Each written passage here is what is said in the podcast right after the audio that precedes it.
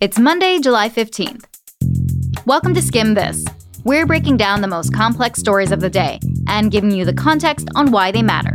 Today, we're diving into the fallout from President Trump's controversial tweets from over the weekend. We'll connect the dots on the freshman congresswomen who were apparently targeted and why Trump is demanding an apology from them. Then, Puerto Rico's governor is in the middle of his own tax scandal, while the island is trying to settle a bankruptcy deal. And finally, it's Amazon Prime Day, but a lot of Amazon warehouse workers are looking for a different kind of deal. We're here to make your evening smarter. Let's skim this.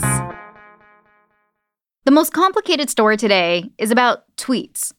Tweets that President Trump sent over the weekend that have set off a firestorm. President Trump called out, quote, progressive Democrat congresswomen who tell the US, quote, how our government is to be run. He said that they originally came from other countries and should, quote, go back. And he suggested that Speaker of the House Nancy Pelosi would be happy to see them go. Because of the context, analysts say this appears to be targeting four congresswomen who have been very outspoken about immigration and President Trump. To be clear, all four of those members are American citizens, and three were born in the United States. We're going to get into who it's widely believed these women are, why they've been making headlines, and how people are reacting to the president's tweets today. In the House, there are four freshman progressive Democrats known as the Squad Alexandria Ocasio Cortez of New York, Ayanna Pressley of Massachusetts, Rashida Tlaib of Michigan, and Ilhan Omar of Minnesota. All four were newly elected last November. They're all women of color, and two are Muslim. These four have been tight since the start and they've poked at both the president and Speaker of the House, Pelosi. Ocasio Cortez is one of the most highly profiled Democratic socialists in the US. She put forth the Green New Deal to combat climate change. Before Pressley and Tlaib took office, both had impeaching Trump on their to do list, which Pelosi said she doesn't want yet. And Omar was criticized by both Republicans and Democrats for comments she made about groups that lobby for Israel on the Hill. Some called her comments anti Semitic including Pelosi. Omar apologized. That's the very skimmed background of the situation. But it appears that with his tweets, President Trump was inserting himself into a more recent fight between Speaker Pelosi and the squad. It's all about immigration. Pelosi had helped get a $4.6 billion bill passed to address conditions for migrants at the border the four congresswomen teamed up to oppose it. They said the bill was too lenient on the Trump administration. They said the administration would use the money to continue crackdowns. Pelosi got that border bill passed anyway. When she was asked about it by columnist Maureen Dowd, Pelosi dissed the squad. She said they didn't have enough of a following to get the votes in Congress, just on Twitter. And then Pelosi asked Dems in a closed door meeting not to tweet criticisms. There was drama. Ocasio Cortez called Pelosi's comments, quote, outright disrespectful, and accused Pelosi of singling out newly elected women of color. That's another reason people think President Trump was tweeting about the squad on Sunday, because he also mentioned Pelosi, saying she'd be happy if they left.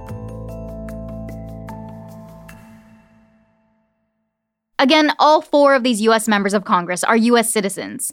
Ayanna Pressley was born in Cincinnati. Rashida Tlaib in Detroit. Ocasio Cortez is from the Bronx, born just a dozen miles from where President Trump was born. Only Ilhan Omar was born outside of the US. Her family fled to the US as refugees from Somalia. She's been a US citizen since she was a teenager. Remember civics class. You have to be born in the United States if you want to be president. But to be in the House, you just have to have been a naturalized citizen for at least seven years. For the Senate, it's nine years. A Pew study found that 13% of lawmakers in Congress are either immigrants or the children of immigrants. Most are Democrats, but there are some Republicans too. So there's been a lot of reaction to these tweets, but mostly just from one side. A bunch of Democrats have come out against President Trump, including Speaker Pelosi. She said this was about race. She tweeted that, quote, when at real Donald Trump tells four American congresswomen to go back to their countries, he reaffirms his plan to make America great again has always been about making America white again.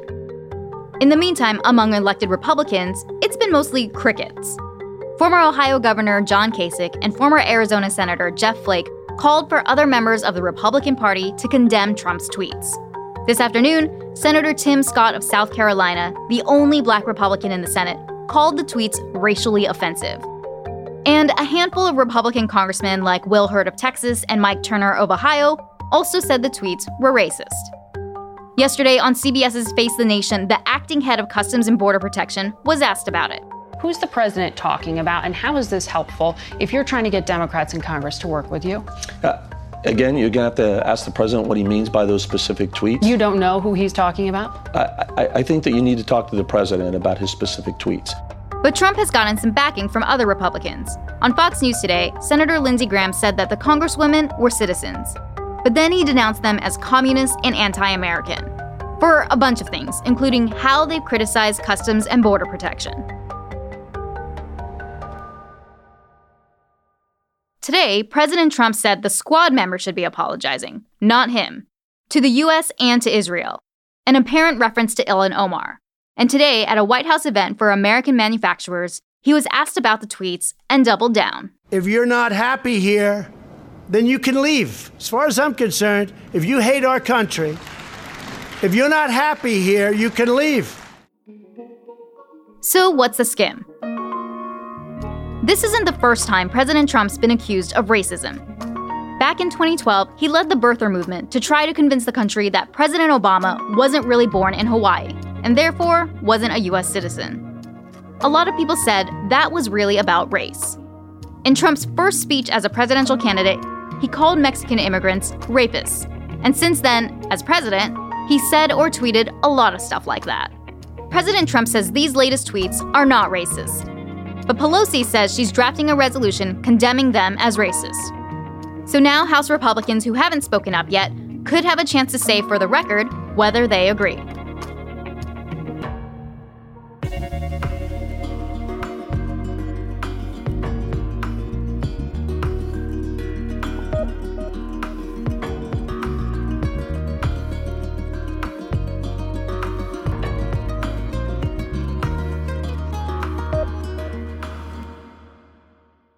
Probably been seeing Puerto Rico in your feed a lot.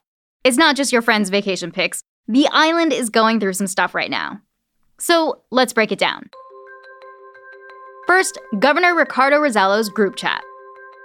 Since last week, 889 pages of buzzworthy chats between Rosello and 11 other people, including top officials inside and out of the administration, were leaked.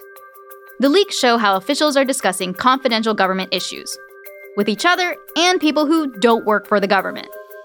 The officials also made a bunch of sexist, vulgar, and derogatory comments about journalists and politicians, including a death threat against the mayor of San Juan. They brainstormed setting up a troll network to go after their critics. There's already been fallout from the scandal. The island's chief financial officer and secretary of state resigned over the weekend because of their involvement. But Governor Rosello says he won't step down. Instead, he visited a church Sunday morning and asked for forgiveness. Eh, mis primeras palabras son de, de perdón. The FBI hasn't confirmed whether they've launched an investigation into the group chat, but they are working on another investigation corruption. Last week, two former top Puerto Rican officials were among a group of people arrested and indicted on fraud charges. Investigators are looking into the misappropriation of more than $15 million worth of federal funding. And their finances are a big deal. For the last three years, Puerto Rico has been working with federal overseers to try and figure out how to handle their $124 billion of debt. They're negotiating with creditors and trying to balance their checkbook without hurting lower class workers and retirees. This weekend, they finally said they're ready with a plan, just making final tweaks. It includes a promise to continue paying out most worker pensions, but would cut payments to people who have loaned money to the government. The plan is also working on getting $9 billion of debt declared unconstitutional, basically saying taxpayers shouldn't have to pay it back. The whole thing is expected to be presented to a federal judge in the capital of San Juan within the next few weeks. But the plan isn't going to go down easy.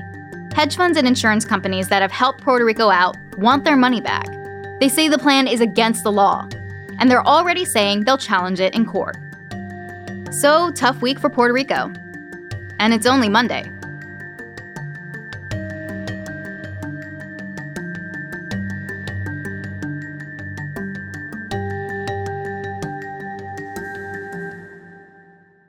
So today is the beginning of Prime Day, Amazon's day of big deals for its Prime members. You get an Alexa, and you get an Alexa, and you get an Alexa. But not everyone's happy about the shopping spree specials. Warehouse workers at Amazon fulfillment centers in Minnesota and Germany are walking out, protesting their pay and working conditions.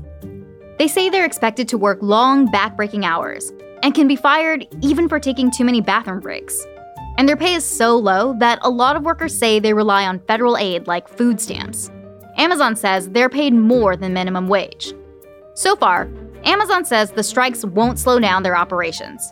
There are over 600,000 Amazon employees around the world, and only a couple thousand are striking today. Analysts expect Amazon to make $5.8 billion in worldwide sales over the course of the two day event. But they're not the only ones.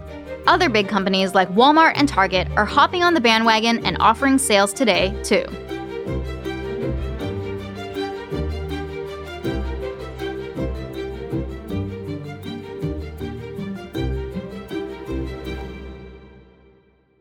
Before we go today, we've got a fun fact coming to you about CBS Evening News. Norah O'Donnell is a name you need to know. Tonight, she kicks off a new era at CBS as the show's anchor. She's only the third woman to solo anchor a nightly news broadcast after Katie Couric at CBS and Diane Sawyer at ABC. CBS Evening News is one of the network's longest running shows. It was home to legendary anchor Walter Cronkite, who covered everything from President Kennedy's assassination to the Apollo 11 moon landing. O'Donnell will travel to Florida this week to cover the 50th anniversary of that event. She's been in the business for decades, covering six presidential elections. For the past seven years, she's been the co host of CBS This Morning. Her new role is part of a larger trend towards female leadership at the network. Gayle King will be solo hosting CBS This Morning. Margaret Brennan is currently the moderator for Face the Nation. And O'Donnell was put in place by CBS's first female news division president, Susan Zirinsky. Glass ceiling, bye bye. And that's all for Skimm This. Thanks for listening. By the way, this week is the Skimm's seventh birthday, but instead of getting gifts, we're giving them away. That's right, the Skimm is handing out prizes cash money. Today we've got $5,000 in the pot, and you get an entry to win for every person who uses your referral link to sign up for the Daily Skimm. We also like new subscribers. Go ahead and send them a Skimm This link too. We've got your morning and evening news fix covered.